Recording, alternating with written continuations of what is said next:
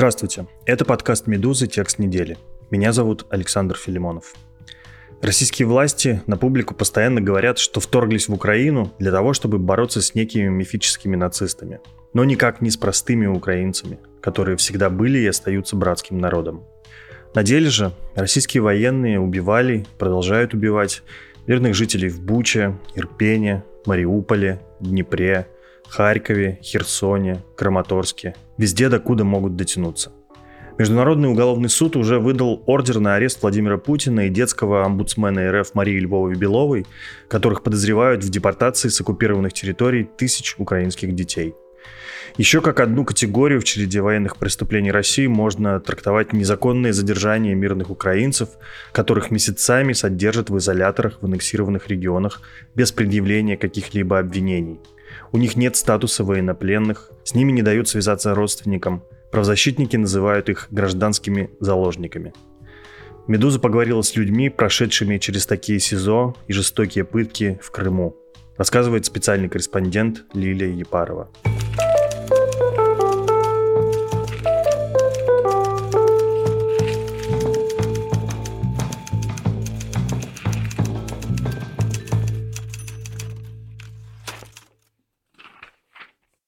Лили, привет. Привет. Насколько я сделал вывод из твоего расследования, прямо сейчас на оккупированных территориях Украины, в частности в аннексированном Крыму, российские силовики выстроили целую секретную систему преследования репрессий в отношении мирных украинцев. То есть их задерживают за малейшее подозрение, после чего они фактически пропадают без вести в застенках СИЗО. То есть даже родственники и адвокаты зачастую ничего не знают об их судьбе. Расскажи, пожалуйста, как же тебе тогда, в принципе, удалось раздобыть всю вот эту информацию, узнать про это? Система выстроилась и стало очевидно ее очертания достаточно рано, когда при вхождении на новые территории украинские Россия стала действительно арестовывать активистов. Первые сообщения об этом появились еще в марте 2022 года. Очень быстро стал понятен круг людей, в которых Россия заинтересована, в кавычках. Это волонтеры, гражданские активисты, организаторы протестов, бывшие военные, разумеется, местные чиновники. И все, кто так или иначе пытался противостоять оккупации, иногда и просто занимал активную гражданскую позицию. А иногда и просто было в списках, которые у ФСБ были заранее составлены. Или, например, когда внезапно произошла оккупация Черниговской области, да, может быть, э, военные аналитики мне поправят, но, насколько понимаю, все-таки стремительно российские войска из Беларуси заходили, и это стало неожиданностью отчасти для украинских пограничников, э, и удалось захватить списки теробороны. И по этим спискам потом люди прорабатывали не только их самих, но, насколько понимаю, их родственников. Все эти люди сначала просто пропали, и несколько месяцев вообще было непонятно, где они. Потом начали появляться сообщения, эти сообщения появлялись в том числе благодаря работе российских и украинских коллег, о том, что эти люди выходят, уже оказались в России и уже выходят после отсидки из российских изоляторов и спецблоков в колониях. Сначала этих случаев были единицы. И что самое печальное, до сих пор этих людей единицы. Одно из самых закрытых учреждений, из которого вообще не обменивают людей, вообще не возвращают на родину в процессе обменов официальных это Симферопольский СИЗО 1 и 2. Симферопольский СИЗО 1 и 2, может быть, для упрощения просто восприятия этого материала нашим слушателям, можно описывать как просто Симферопольский СИЗО, потому что, по сути дела, сначала в Симферопольском СИЗО 1, который очень старый, такой тюремная крепость, тюремный замок, появился спецблок в женском корпусе, где держали только украинских пленных, хотя, разумеется, официального статуса военнопленных у них нет, потому что если бы такой статус им выдавали в России, то Россия была бы вынуждена автоматически признать, что идет какая-то война в ходе которой берут плен, как мне объяснил адвокат Дмитрий Захватов, этого, разумеется, Россия пока признать не может. А войну в России называют спецоперацией. И сначала в первом СИЗО выделили спецблок под украинцев, потом их стало так много, что их решили перевести в спешно достроенное прямо уже после начала вторжения второе СИЗО, тоже Симферополе, но в другом месте, не в центре, а на окраине города. Да, эти люди там содержатся, но я хочу сказать, что мы в нашем тексте раскрываем не какую-то абсолютно тайную историю, а о том, что эти люди находятся в системе ФСИН, было известно. Были сообщения адвокатов о том, что в какой-то момент за этих людей стал отвечать Минобороны. Но мы раскрываем именно то, как это происходит в Крыму, и впервые, наверное, так подробно рассказываем о том, через какие пытки проходят эти люди, и впервые рассказываем о том, на какие еще дополнительные меры, в частности, создание специальных СИЗО а-ля Лефортово, идет ФСБ в том же Крыму. Да, расскажи как раз про то, насколько жесткие порядки в этом СИЗО номер один и номер два Симферополя, в чем она находится подчинении, и что там за вот эти спецблоки, как там все это устроено. СИЗО 1 и 2 формально, безусловно, находятся в подчинении ФСИН. Но как это у нас устроено иногда, формально в подчинении ФСИН, а неформально в подчинении ФСБ. Как рассказали несколько источников, в том числе среди них заключенные, адвокаты, которые плотно работают в Крыму, и правозащитники, и украинские правозащитники, и российские правозащитники.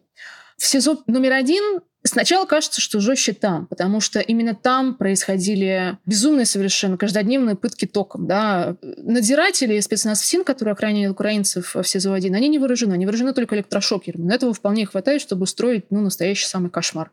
Потому что когда ты 8 часов утренний досмотр, тебя бьют шокером, да, потом после обеда тебя бьют шокером, потом перед сном тебя бьют шокером на досмотре, но потом еще в камеру иногда заходят, просто так бьют шокером. Ну, то есть что-то не понравилось. Это, конечно, не очень приятно, потому что я никогда не испытывала удара электрического тока. Ну, один раз в детстве засунула палец в розетку, признаю, да, но это было быстро и достаточно безболезненно. Просто когда реально бьют электрошокером, каждая мышца сокращается и продолжает сокращаться некоторое время. В этом СИЗО издевались над людьми, заставляя их под ударами шокера и просто под избиениями, да, условно ударив ногой под дых, петь на 9 мая, День Победы.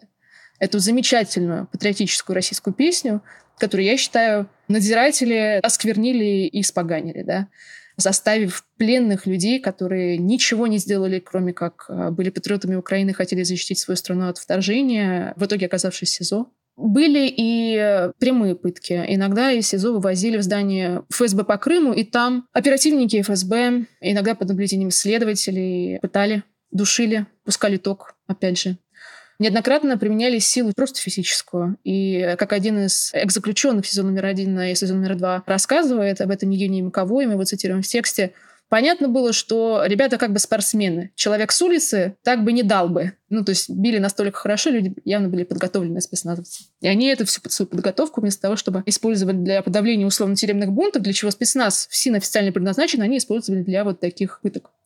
Но потом всех перевели в СИЗО-2. В СИЗО-2 насилие и постоянные удары током, они прекратились. Но некоторые заключенные, в том числе бывший заключенный и первый, и второй СИЗО Александр Тарасов, рассказывают, что в СИЗО-2 даже было как-то в какой-то смысле неприятнее жить, потому что там оказывалось огромное психологическое давление. Во-первых, постоянно звучала радиоточка, по которой регулярно крутили очень-очень громко правила распорядка, гимн России, правила распорядка гимна России. То есть это можно, наверное, сравнить с пытками, да, постоянно вот такой громкий звук. Постоянно горит свет искусственный в камере.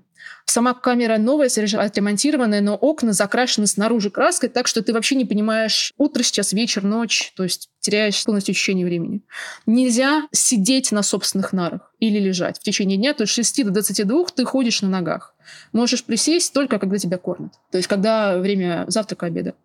И постоянные шмоны, постоянные досмотры по много-много-много раз. На эти досмотры людей выводили в так называемой позе дельфинчика. Дельфинчиком называется, потому что из всех колоний строжайшего режима в России эту позу до сих пор используют, как Ева Меркачева в своей книге рассказывала. Она объездила все колонии строгого режима для пожизненных в России. Используют только в самой-самой-самой строгой колонии, которая называется «Черный дельфин».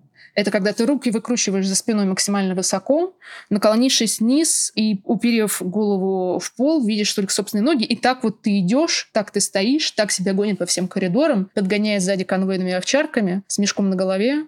И каждый раз, когда пропускаешь ступеньку, тебя не направляют, просто дают шокером, чтобы ты как-то сориентировался. Вот такое постоянное темное движение.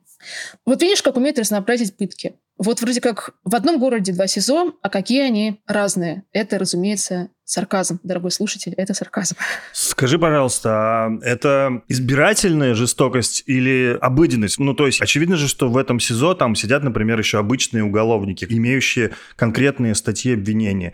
Или, допустим, граждане России. К ним такие же пытки применяются или только к гражданам Украины? Насколько я знаю, к украинцам действительно относились очень по-особенному. Эта особенность проявлялась и в том, что, в отличие от обычных зэков, у них не было никакого доступа не то что к родственникам, адвокатам, у них не было возможности даже радио послушать. Единственная информация, которую они из внешнего мира получали, это когда они чудом подслушивали, что там обычные языки у себя поставили, там, включили какой-то новостной канал и слушают. Потом неоднократно мне бывшие заключенные украинцы, которым удалось выйти из этих изоляторов, описывали, насколько незапуганными им казались их соседи по СИЗО. Буквально люди с другого корпуса, граждане РФ, которые содержатся в этом изоляторе. По каким-то бандитским статьям, не знаю, убийство, разбой, криминал, кража, все такое прочее.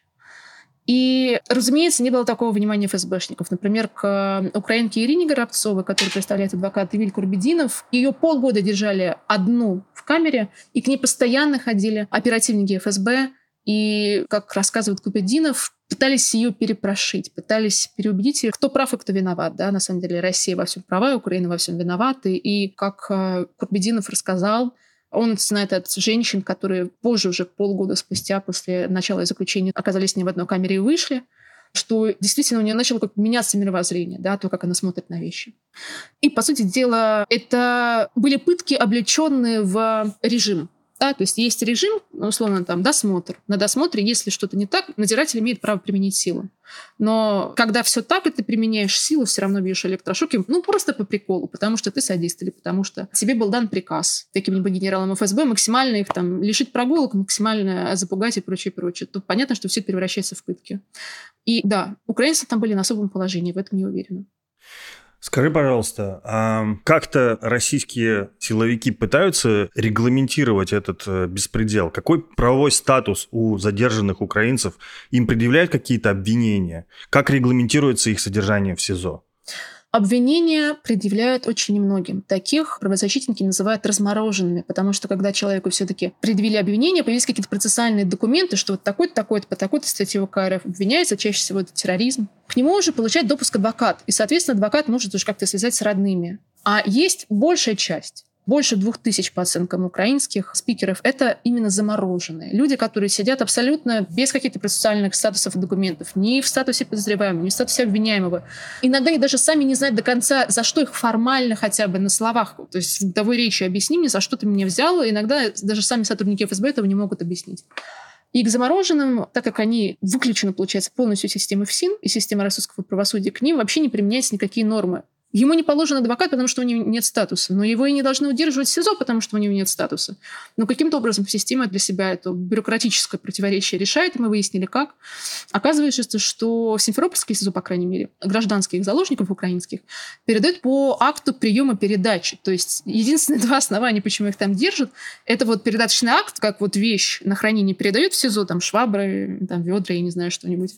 А вот также и людей туда передают, как вещи. И второй документ, который упоминается по крайней мере, в материалах уголовных дел, которые на некоторых украинцев уже заведены, это проверка ФСБ. И эта проверка ФСБ, кстати, кажется, с самого начала вторжения упоминается и в делах миграционных, и в делах просто, и иногда в военных комендатурах, в военной комендатуре в Херсоне, кажется, что-то такое. Рассказывали родственникам просто, ну вот на словах, а почему человек задержан. И действительно, проверка ФСБ вроде как существует, но она вроде бы как не является процессуальным основанием, чтобы человека удерживать. Так или иначе, для вот российской тюремной бюрократии это достаточно основание, чтобы людей там держать. У тебя в расследовании описывается еще несколько кейсов, когда подобный беспредел применяется не только к гражданам Украины, но и в отношении других иностранных граждан. Расскажи, пожалуйста, о парочке известных тебе случаях.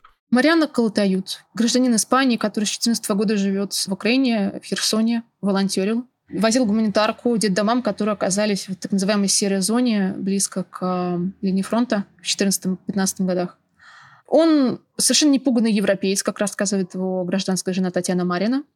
И, конечно, он вел себя совершенно безумно. Когда Херсон уже заняли российские войска, и они сели уже в здании администрации города, когда начались уже первые протестные митинги, он всегда стоял в первых рядах, с испанским акцентом кричал «Слава Украине!». Нарывался, когда он ходил мимо здания госадминистрации Херсона, уже тогда ощетинившийся противотанковыми ежами, окруженный конвоем из российских солдат.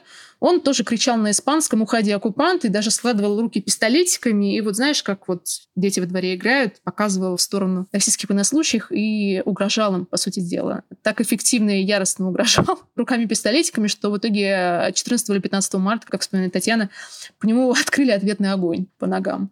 Пугал Татьяну до потных ладошек, как она сама признается этой цитатой, и велся совершенно безрассудно. Его взяли и увезли сначала в первое СИЗО, потом во второе. И заключенные, которые видели, как его завозили в первое СИЗО, а ему 75 лет, И этот испанский пенсионер, конечно, совершенно офигевшим заехал в СИЗО, потому что он ничего не понимал. В этом была главная проблема. Он за 8 лет в Украине не выучил ни украинского, ни русского. Так получилось. И он вообще не понимал, чего от него хотят эти люди, где он оказался. А надзиратели, признаюсь честно, пытались как-то им что-то объяснить. В итоге просто пошли по камерам, где тогда уже сидели другие украинские пленные, и начали спрашивать, вот тут у нас человек, который не бельмеса по-русски, можете когда помочь? В итоге нашелся человек, который владеет португальским. Он пошел к а, Мариану и пытался его успокоить, но видно, что было, что человек совершенно потерялся. За время своего почти годичного уже заключения Калтаюц посидел, ему обрели бороду, он перенес сердечный приступ, у него отобрали лекарства от сердца, и, конечно, он иногда днями звал доктора, тоже звал по-испански. Но так как по-испански это звучит достаточно понятно, слово универсальное, то надзиратели слышали, но иногда поздно передавали просьбы, или врач был где-то там, фельдшер ходил, я не знаю, чем занимался. В общем, иногда соседи Марио по спецблоку для украинцев, которые через стенку от него сидели, рассказывали просто, ну вот он позвал, через неделю мы слышим, как разливается по коридору запах кроволола. Значит, что врач наконец-то пришел к Мариану. Условия, конечно, абсолютно ужасные. Марио до сих пор находится там. Был и француз Андрес Блазияк, который три месяца провел сезон номер один. Его взяли, когда он пытался воссоединиться со своей женой, украинкой, она уехала из Украины в Германию сразу после начала боевых действий в феврале 22 года. Он задержался, чтобы ухаживать за животными, но когда закончилось под Херсоном, где они жили в Олежках, и еда, и медикаменты, и вообще все, он все-таки решил воссоединиться с женой, поехал через Крымский блокпост. Тогда уже началась оккупация Херсонской области. Это, насколько я понимаю, был единственный способ как-то выехать. Да, у него был билет до Варшавы, потом до Берлина. Его взяли, подумали, что он какой-то француз, непонятный шпион с иностранным паспортом. Тоже три месяца его продержали. Был э, белорус Олесь Малерчук, который дал интервью проекту Freedom. Это интервью можно посмотреть на YouTube. Там есть совершенно жуткая сцена, где Олесь просто э, в какой-то момент, рассказывая о пытках, залезает себе пальцами в рот и показывает свои абсолютно голые десна. То есть им выбили абсолютно все зубы, пока он находился в сезон номер один. Рассказывали нам также бывшие украинские заключенные уже в сезон номер два и о неком немце, который ехал от своей возлюбленной, который живет в Крыму, а возвращался через границы, тоже был взят и попал э, в Симферопольский изолятор. Какой-то полнейший ужас. Скажи, пожалуйста, вот судя по экспертному мнению, которое приводится у тебя в материале, вся вот эта ужасная репрессивная практика, она, к сожалению, далеко не нова. Где и когда она уже применялась? Эта репрессивная практика, как э, исследователь российских спецслужб Андрей Солдатов э, мне рассказал, является естественным продолжением миссии Департамента военной контрразведки ФСБ на фронте. ДВКР — это такая структура внутри ФСБ, которая следит за тем, насколько безопасной связи пользуются военные, следит за тем, чтобы никакие вражеские шпионы не проникали в тыл, пытается выстраивать агентурные сети на территориях, на которых находится российская армия. В современной российской истории, я, может быть, ошибаюсь, но первую разведку боем Департамент военной контрразведки ФСБ получил в чеченские войны. И там тоже существовало все то же самое, что мы увидели потом в Украине. Пункты фильтрации массовой местного населения, подвалы пыточные, нелегальные тюрьмы. И по предположению, по версии Солдатова, ДВКР, то, что делала в Чечне, делает сейчас в Украине. Достаточно логично, мне кажется, разумно звучащее предположение – более того, вот это вот фильтрационные лагеря, как говорит Солдатов, является одним из эффективных способов восстановить агентурные сети, которые все-таки с начала вторжения, конечно, занятно проредились. Потому что как это происходит, описывает Солдат, цитирую его, ты как пылесосом всасываешь огромное количество молодых людей, которых ты отправляешь на фильтрацию, потом запугиваешь их, они чувствуют себя беспомощными, кто-то соглашается, кто-то нет, но как все это происходит безумно массово, да, и ты в огромных количествах их забираешь эти фильтрационные лагеря и выпускаешь потом их оттуда, никто не разберет снаружи, кто из них завербован, кто из них агент, кто нет, а, чем на них надавили, чем пригрозили. И, в общем, да, я думаю, это продолжает так работать, потому что, ну, это одна из основных функций ВКР. Слушай, ну напоследок все-таки вот это вот такое вот задержание без юридического статуса, задержание в СИЗО, пытки и так далее. То, что правозащитники в твоем материале называют гражданский заложник – это вообще кем-то сейчас расследуется, например, Украиной, ну, про Россию, конечно, не буду говорить, но, по идее, тоже должно расследоваться. Или, не знаю, той же Испании, да, вот э, случай с Мариано. И можно ли это вообще трактовать как э, военное преступление? Я не специалист по Женевской конвенции военному праву, поэтому, вероятно, содержание людей без статуса пленного, интернированного, да, это очень странная, как минимум, правовая коллизия. Я знаю, что это расследуется с Украины, конечно. Мы поговорили с замечательным экспертом по поиску как раз таких людей. Ирина Баданова, она поддерживает контакт в том числе с а, украинским генштабом. Она рассказывает не только о примерных цифрах, да, больше трех тысяч таких гражданских заложников сейчас находятся в российских изоляторах и колониях, но и о том, что десятки из них уже за время этого настолько жестокого содержания, без допуска врачей, они просто погибли. Разумеется, Украина это расследует. Россия в какой-то момент распределила ответственность между ФСБ и Минобороны, а в частности Главным управлением военной полиции ВСРФ Минобороны. И сейчас Главное управление военной полиции отвечает за всех этих людей, и в каждом ответе неизменно пишет, что мы их храним в СИЗО по всем правилам, соблюдая Женевскую конвенцию. То есть, если Россия пишет сейчас так в своих документах, есть микроскопический шанс, что в дальнейшем, если она пишет сама Женевской конвенции, может быть, и нарушение Женевской конвенции она в итоге согласится расследовать. Было бы очень здорово, если бы российские власти все-таки решились на такой самокритичный поступок. Простите снова за сарказм.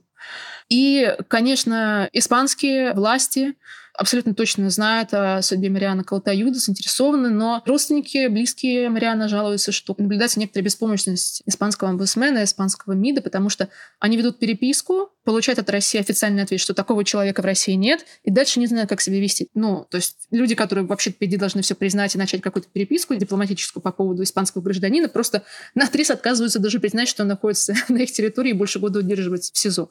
Вот. Это немного ставит в тупик испанцев. Такая у них отрубь наступила правовая, и непонятно, чем это закончится. Спасибо за внимание. Это был подкаст «Текст недели». Напомню вам, несмотря на то, что «Медуза» объявлена властями России нежелательной организацией, вы можете свободно и безопасно продолжать читать наши издания, слушать подкасты, подписываться на соцсети и рассылки и скачивать приложения, которые умеют обходить блокировки Роскомнадзора. Однако очень просим граждан России не репостить и не распространять материалы «Медузы» и не переводить редакции деньги даже из-за границы. Это может грозить вам административным и уголовным преследованием. К сожалению, прецеденты уже есть. Если вы все-таки хотите помочь «Медузе», расскажите о ней своим иностранным друзьям и знакомым. Они могут оформить пожертвование редакции по адресу support.meduza.io. Спасибо и до новых встреч.